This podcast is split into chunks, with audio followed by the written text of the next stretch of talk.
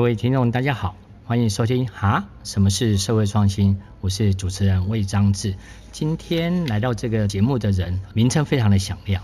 啊，叫做众议院的议长曹雅涵。这雅雅，你来稍微跟大家介绍一下。Hello，大家好，我是众议院的创办人曹雅涵，那也可以叫我丫丫。呃，每次听到众议院，大家就会会心一笑哈。尤其之前就是议长佩洛西来台湾的时候，其实非常的呃，新闻上报道了很多。那我的这个众议院的议呢，它比较特别，是艺术的议。为什么取名叫众议院？其实我们也的确是在讨论一些公共的议题，希望用参与式的方式来带大家一起来看，我们怎么可以一起让这个社会变得更好。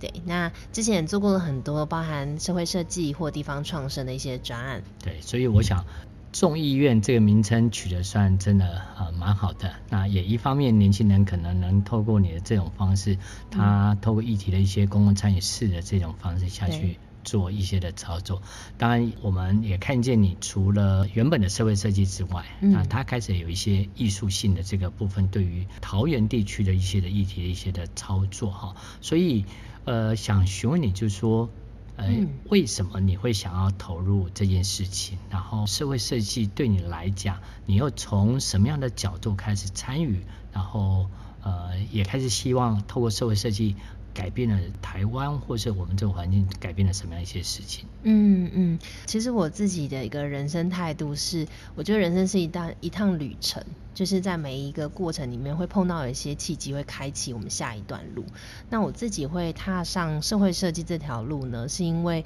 呃我自己在大学的时候是经济系背景的，哦，当时其实我蛮希望是去做一些可以用商业的力量去解决一些社会的问题。但真的我踏入了就是社会创业的过程当中，我发现哎，你要定义清楚问题，要去走这个从零到一的过程是不容易的。那也是那个时候发现说啊，其实设计思考的这个方法，这个设计师拿来解决问题的这套流程，它是很适合拿来去看一些社会议题，来发现里面有没有一些可以解决问题的一个切入点。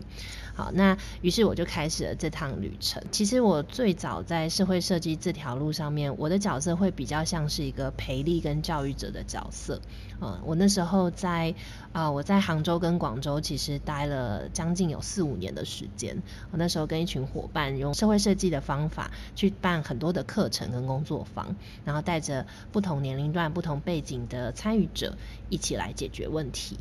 那那时候是交换学生，还是你已经毕业去那边工作的身份呢？嗯，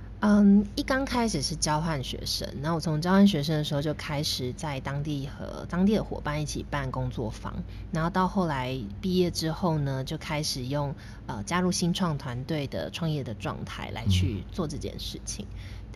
哎，所以你在那个地方刚刚谈到是你是站在培力跟教育的这样的一些的角色，在做这些社会设计的参与。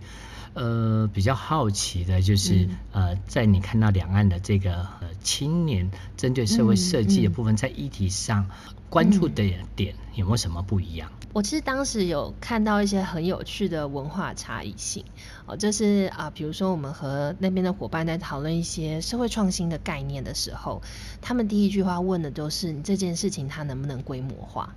他一下想的就是他要怎么在好几个城市一起铺开，那个模式可以是什么？但是我发现，在台湾，其实我跟一些在这条路上面呃行动的伙伴交流，我发现他们的那个。看的精细度会看得很细致，他会更在意的是在这里面，嗯，每一个利害关系人他们的需求，以及现在的这个解决的方法，是不是真的能够去回应到这些需求？我就看到哦，那是两个不同的发展方向，一个是不断的聚焦，另外一个是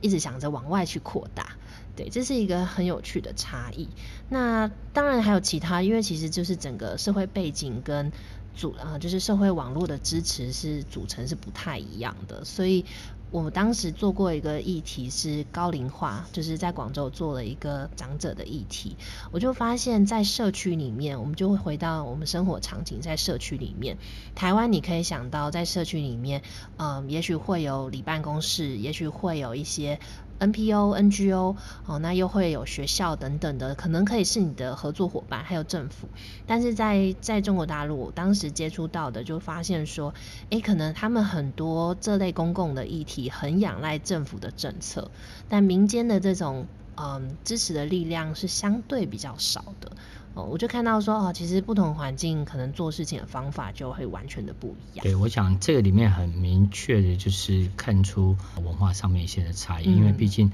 呃，他们近年来的商业发展是大概是近呃十多年才开始去发展，尤其这些年轻人可能都想要快速的在经济环境中获得某一些的利益。对，虽然我们讲社会创新，它可能着重在商业化。的那个的方式和社会创新，呃，跟社会参与的这个议题相对来讲比较少。他也许，呃，对岸的这个学生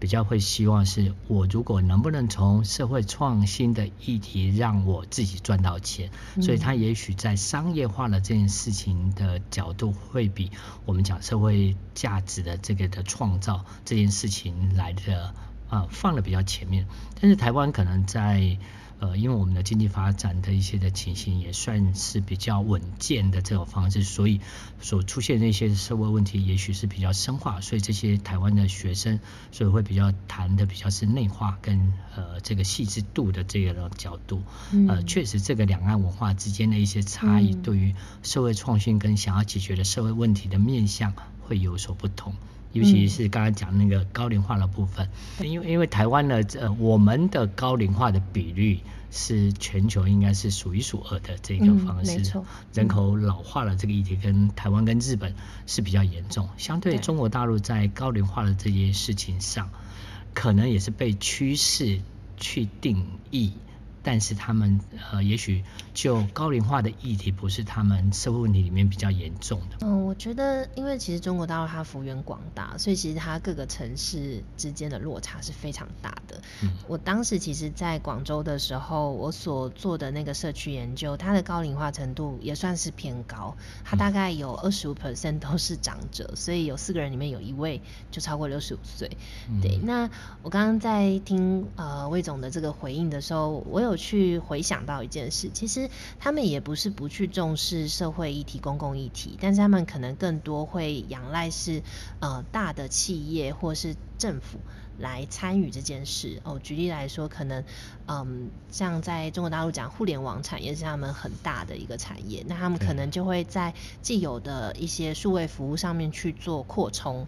哦，但他们会看到的更多是这个。嗯、那台湾的话就会。比较有一点，慢慢这几年的培力之下，有点像全民运动，就是大家可能不会限制于自己站的角色，也会想去关注这些社会议题。那所以，也许你去看看，假设，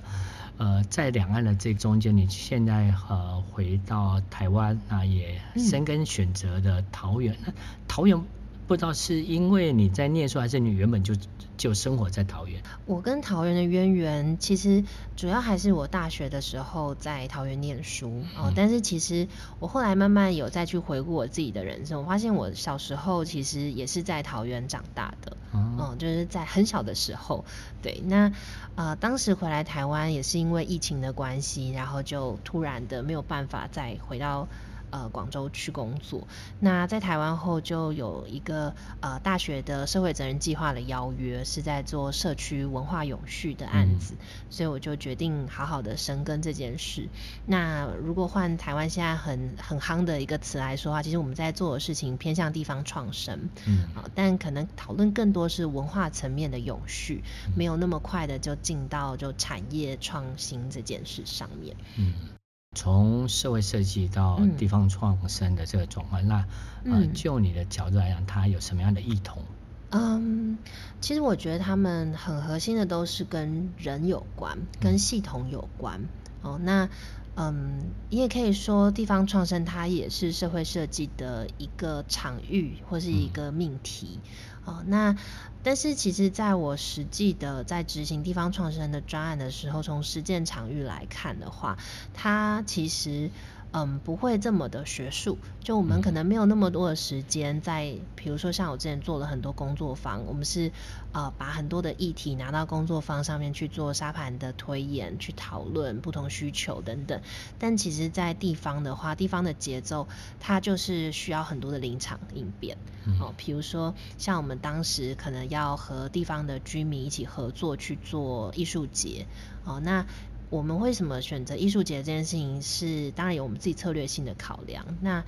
但是在执行的时候，我们就会发现，诶，它就是真实你要去和不同的人打交道的过程。你怎么邀请他和你合作？你怎么与他沟通？怎么去适应这个合作的过程？我觉得这是很实战的一个场景。那嗯，当然在地方创生的实践过程里面，我们也会用到很多设计呃社会设计里面会用的一些心法，比如说我们怎么去嗯处理一些参与的机制。哦，然后让我们希望参与进来的人，他可以更顺畅的进来。嗯，哦，那以及我们怎么去设定？诶，为什么我们要，比如说用剧场、用社区剧场的方式来去打破小朋友和长者之间的这种对话？哦，那其实也是我们自己已经有了这种以人为本的内化的思考方式来去选择的。对，对，所以我想，诶，这样的方式就是说，呃，社会设计算是一个比较是工具。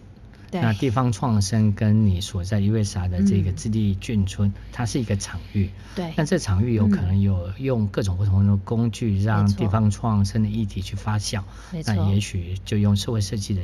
议题，呃，让自立眷村的这个方式去做一些的发展。那也可以从这个的角度，就是说，这个众议院刚刚也一开始也特别的去说，就是用公共参与的这个众。那艺术的一些呃呃议题，艺术的一些模式，后面可能也真正有导入到属于艺术的这个界面的方式，让呃公共议题被讨论。所以呃，也许你可不可以分享一下你弄艺术的这件事情，让呃你所呃操作的一些个案有没有什么比较特别的？嗯嗯嗯，呃，在讨论我们怎么做之前，先稍微回应一下。其实很多人听到艺术就会觉得它是一个离自己有距离的一件事，好像它就会发生在美术馆，然后是一些看不懂的画，它很高深。但我自己对艺术这件事情的解读是，呃，其实其实当代艺术它已经没有那么局限它的表达的形式跟要表达什么。嗯。那我自己对它的一个解读就是，我觉得艺术它是一个好玩的媒介。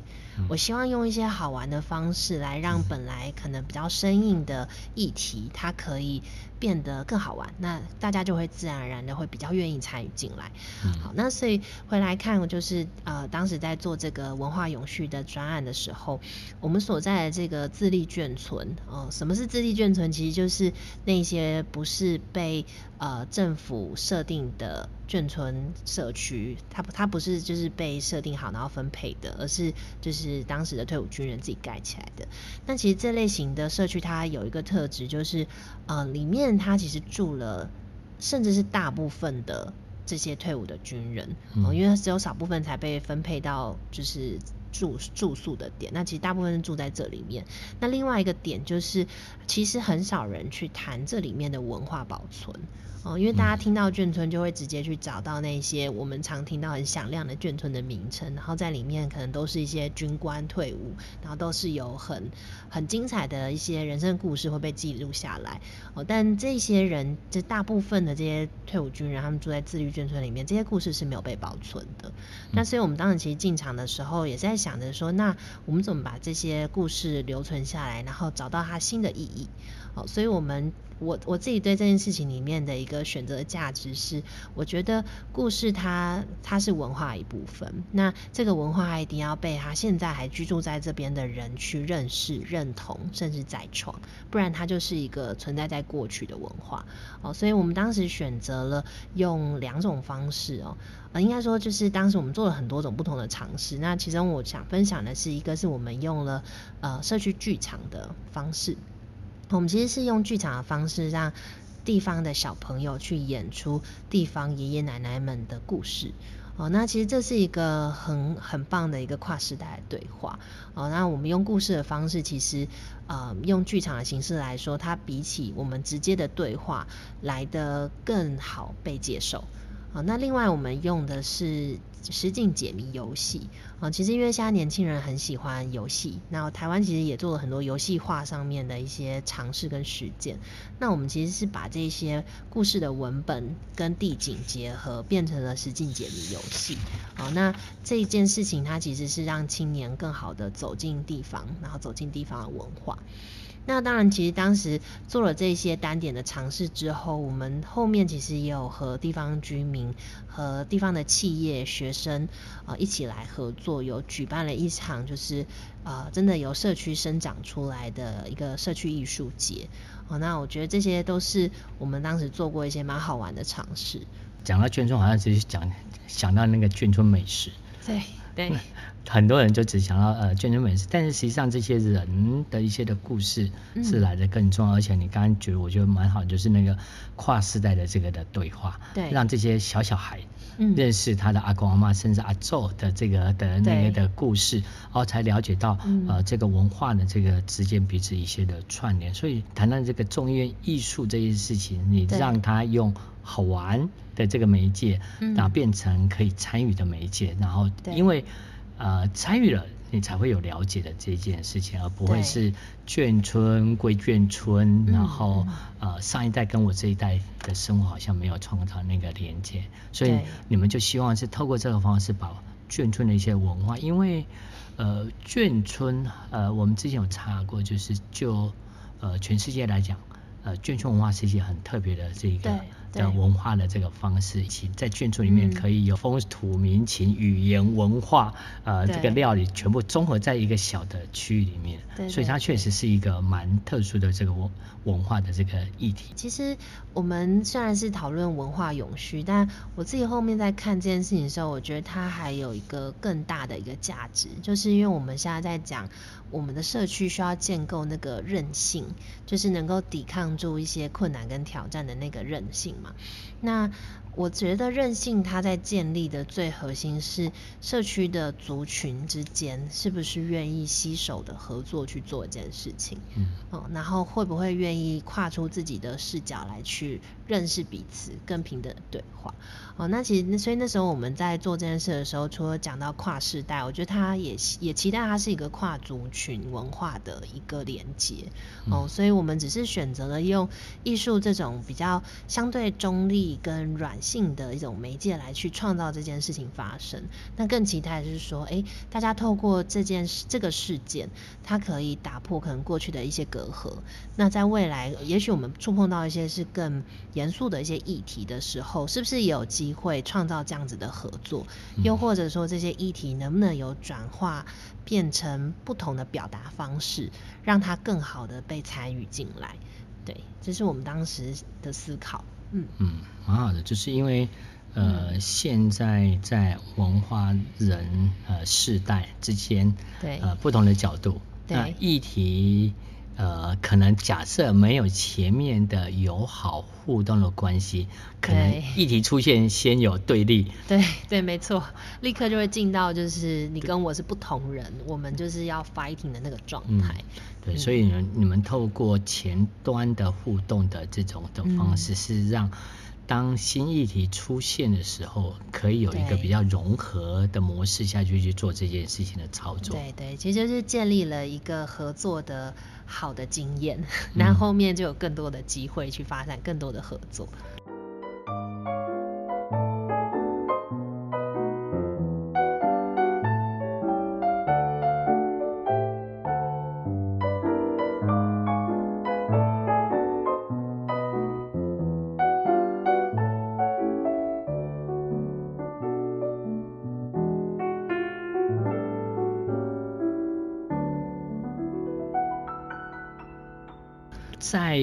刚刚在谈这个过程，如果哈，就是说我们从假设另外一种面向去看待，呃，虽然刚刚讲的这个模式看起来很理想化，对，好，那实际上中间的操作过程一开始，我想应该事情不会有一开始就很顺，那对前面的问题你，你你有没有挑战的那是什么？嗯。其实挑战每天都会发生。对，我刚刚有提到说，就是在地方的场域，这在地方上面，其实很多时候临场应变蛮重要的。嗯。然后还有不同的人，其实沟通起来的，嗯，大家在意的点或者做事的方式很不一样，所以那个柔软跟灵活性，我觉得很重要。嗯。像我自己，嗯，其实我以前会觉得说不好意思要去跟陌生人互动，嗯，但是。同时我我我其实性格里面也是很喜欢去呃去认识不同的人的。嗯，那在地方来说的话，这件事情就变得很重要，就是你有没有办法去跟小朋友到老人家到不同文化、男女老少等等的人，你都能够跟他们很亲近的打成一片。嗯，啊，这个东西我觉得它是一个很重要的在地方做事情的特质，因为别人就会愿意跟你产生连接。嗯，那另外就是挑战的部分，其实嗯。我觉得可以分两件事情来讨论，就是我们先讲在地方的挑战，嗯，就是在地方的挑战是，其实地方的利害关系网络是很复杂的，嗯，哦，这这个很正常，因为人有人就是有有社会，就有政治嘛。那其实我们嗯在做很多事情的时候，虽然我们尽可能都会希望可以保持中立，可以保持是和不同的人合作的开放性，但是难免就是。大家都会对你有不同的解读，就是会觉得哦，你选择和谁合作，那你是不是和他是站在一起的？大家会有这种站边的那种思考的方式。那有时候就会，我觉得有好有坏，它其实是个中性的一件事情啦。对，那的确有时候就会有一些限制，也有可能发生。那另外就是呃，我们每个人价值观其实不太一样哦。举例来说，我们当时其实有做呃社区地景。的，就是邀请居民一起来用一些自然的素材去创作地景艺术。嗯，嗯，那我们就会发现很好玩的是，哎，你习惯做事的方式是先想好你要怎么做，然后大家做出什么，那个结构大概长什么样，然后再一起去做。哦，但是社区居民他们的习惯是。一边做一边看这件事情，我可以做到什么，然后最后长出来样子可能跟一刚开始讨论的完全不一样。对，那怎么去权衡这里面不同的做事方式跟价值观？我觉得会是遇到一个挑战。对。那另外一个回应就是在更早我们讨论的议题，就是社会设计这件事情来说，其实它的挑战是，嗯，你当你去看到一个社会议题的时候，你怎么去聚焦到你可以发力的那个点？对，这包含是说，哎，我们我们是不是真的已经很完整的了解了社会议题本身的结构，以及在这里面你选择的那个点，它是不是真的能够去改变问题？对，又或者是那个点，我们是不是真的能够，我们自己的能力或我们的资源，是不是真的能够启动得了它？嗯、因为很多时候我们看到，哦，举个例子来说，我当时有做过一个呃专题的讨论，是在讲塑胶回收。嗯，塑胶回收是一个很显学的议题嘛，嗯、就是现在我们都希望可以看到减塑或者垃圾，对，就是使用尽量不要使用那么多的塑胶，或者垃圾出来之后能不能更好的回收？那我们就发现说，哎、其实，在这么大议题里面，就算我们有知道了一些创新的科技方法可以去解决，可是真的要去实践，真的要去落地的时候，就很现实的看到。那在这里面，我们到底能够扮演什么角色？我们能够站足什么样的位置去做这件事情？哦、嗯，这个里面有很多很多考量，包含刚提到就是很硬核的你的资源、你的能力，然后当然还有一些比较软性，就是你对你自己的价值的期许是什么？我觉得这个就会是在社会设计的实际的推动过程当中会遇到考验。对。感觉上，其实你在这个社会设计这个议题上，呃，做了一些不少事情，然后也有一些挫折，然后也嗯呃创造出某一些议题内容。那你在做这个社会设计跟这些年轻人的一些社会创新的这个角度，里面有没有什么遇到比较特殊的青年，或是呃共创？的部分，或是他曾经引发你什么样一些的，你能不能讨论到这个？一开始你在讲你在做培育跟教育的这个角色过程当中，嗯，有有，呃，其实那时候我们做过很多不同形式的培力，哦，就包含是用工作坊的方式来带大家走过一遍，模拟要解决一个社会议题的，从了解问题到最后讨论出解决方案的这种过程。然后我们也有做过就是比较深度的专案，就是可能陪伴。呃，陪伴可能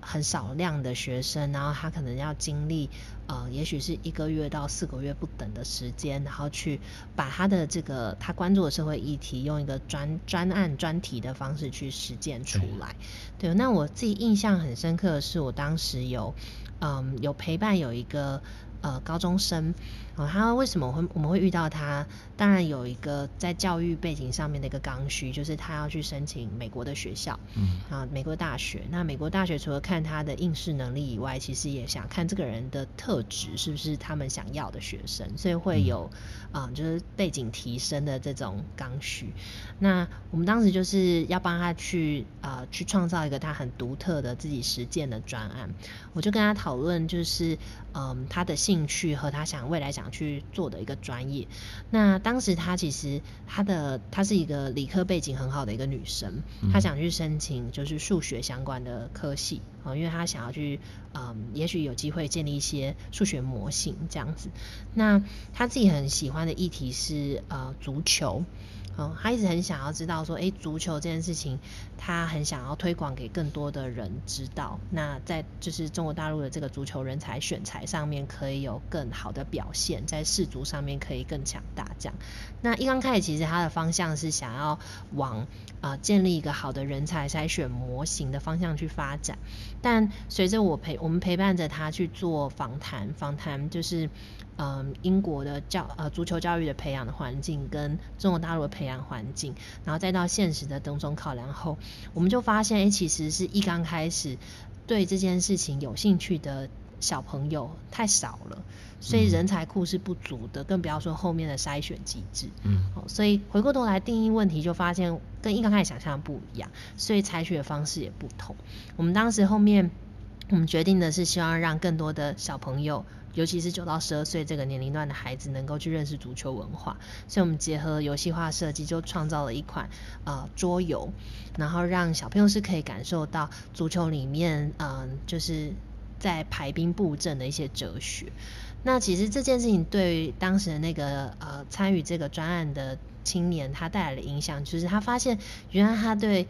社会学研究更感兴趣。他原本以为自己是想要专攻就是数学理科，但后面有这样的发现之后，他也更改了他自己的志愿的选择，所以他的人生道路就做了很大的转变。那这件事情给我一个很大的启发，就是其实我觉得年轻人他的可能性是很很大的。那很多时候我们会觉得未来是长什么样，是出于我们过去有限的经验。所以当你带着他们透过呃探索社会议题，他所关注的议题，然后用啊设计思考这种有方法的路径，从零到一去走过一遍后，他可能不一定在这个过程当中真正是那个价值最大的，不一定真正是那个问题的解决，也有可能是他个人的新的启发，对他自己的认识。那他未来其实他会，嗯，会探索的方向就会完全不一样，又或者说他可以看到自己能够更好去贡献或发光发热的舞台，对，嗯，对，所以我刚刚讲说，呃，这也是社会设计的一环嘛，然后他透过探索，嗯、然后呃，你们说采取的方式是用设计思考的工具，嗯、所以透过学习的过程当中可以定义那个问题，嗯、所以他。也许他原本看见的问题不是问题，对，他没有看见他其实他啊、呃、内部生根主要的结构性的那个问题才是它真正的那个问题所在。对对对。那理工科系可能也许还是它的工具，但它的核心价值是它想要解决社会问题那件事情可能呃是更大。那这个也许就是在讲社会创新里面呃算是蛮核心的一件事情，就是说我们所想要解决的绝对不会是表象的。的那个议题，而是它内部生根的那个部分，根本的问题。对对啊，呃，根本的问题解决的时候，你透过行动的这个改变之后，自然会演化出来，呃，朝向正向的这个演化的这个过程下去做嘛。对啊，对啊。那我其实，嗯，过去也陪伴蛮多青年去探索这个过程，包含回到台湾做地方创生，也是带着大学生来一起去做。我自己很喜欢、很受感动的是，嗯，我觉得是大家在这个行动过程里面去感受到，原来我有想去实践的事情，想要去探索的事情，我是有那个能力去踏出那一步的。我很喜欢看见他们这种嗯内在自我认同的一个变化，对，内在自我的变化，他的行动力才会变成真正的行动力，而不是命令式的行动，对对，对，而是主动式的这个行动的改变，对，就是启发他们的内在动机啊，对。对，所以我想、嗯、这个其实如果假设这样的方式，就好像众议院他在决定一些议题。嗯这些议题它就可以改变这个社会。你、嗯、你做的这个众议院，想要改变的是年轻人他内心，呃，也许青年的这些人从内心改变，决定他自己要做什么样的行动的方案。嗯。应该说，其实也不只是青年人，只是我刚刚讲比较多讲、啊、到的这个对象是青年，更多的未来有一些社区的民众。对对对，因为其实众议院我们我们处理很多不同的议题，也跟很多不同的参与者对话。就像去年我们做过一个是呃青年和局世代的共创，哦、嗯，橘世代是指就是四十五岁、五十岁以上。的这这个算是中我们所谓中年人呐、啊，对，那因为现在其实高龄化社会，其实他们对于第二人生的探索的需求也逐渐的升高。那我们也是呃当时的这个工作方案是希望说，哎，让正在探索第二人生的局世代跟正在探索他自己第一人生职涯发展的这些青年，可以一起来去看看未来能够去探索的一些事情。好，那所以回来看众议院，其实我们在做的是，还是回来最一刚开始介绍众议院在做的事。我们在设计的是是那个参与的机制，嗯，对。那还有大家在这个公共议题的场域里面，个人的实践也是我们很期待看见的。因为其实这些议题最核心的是人。嗯，那我们所谓的永续这件事情，我的定义是，嗯，那些问题的解决那都是结果，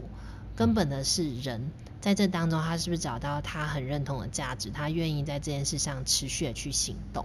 好，所以我们更关注的是人的永续。嗯嗯，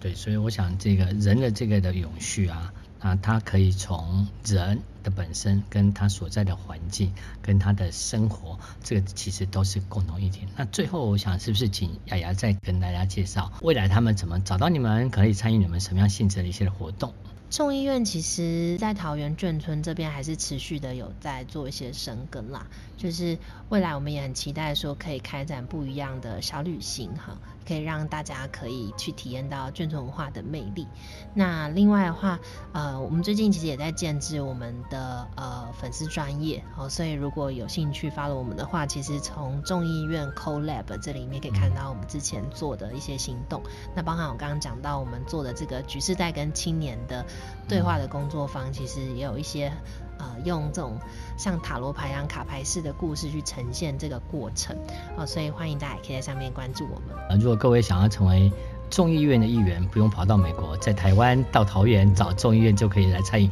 当上你的众议员。好的，谢谢大家。好，谢谢。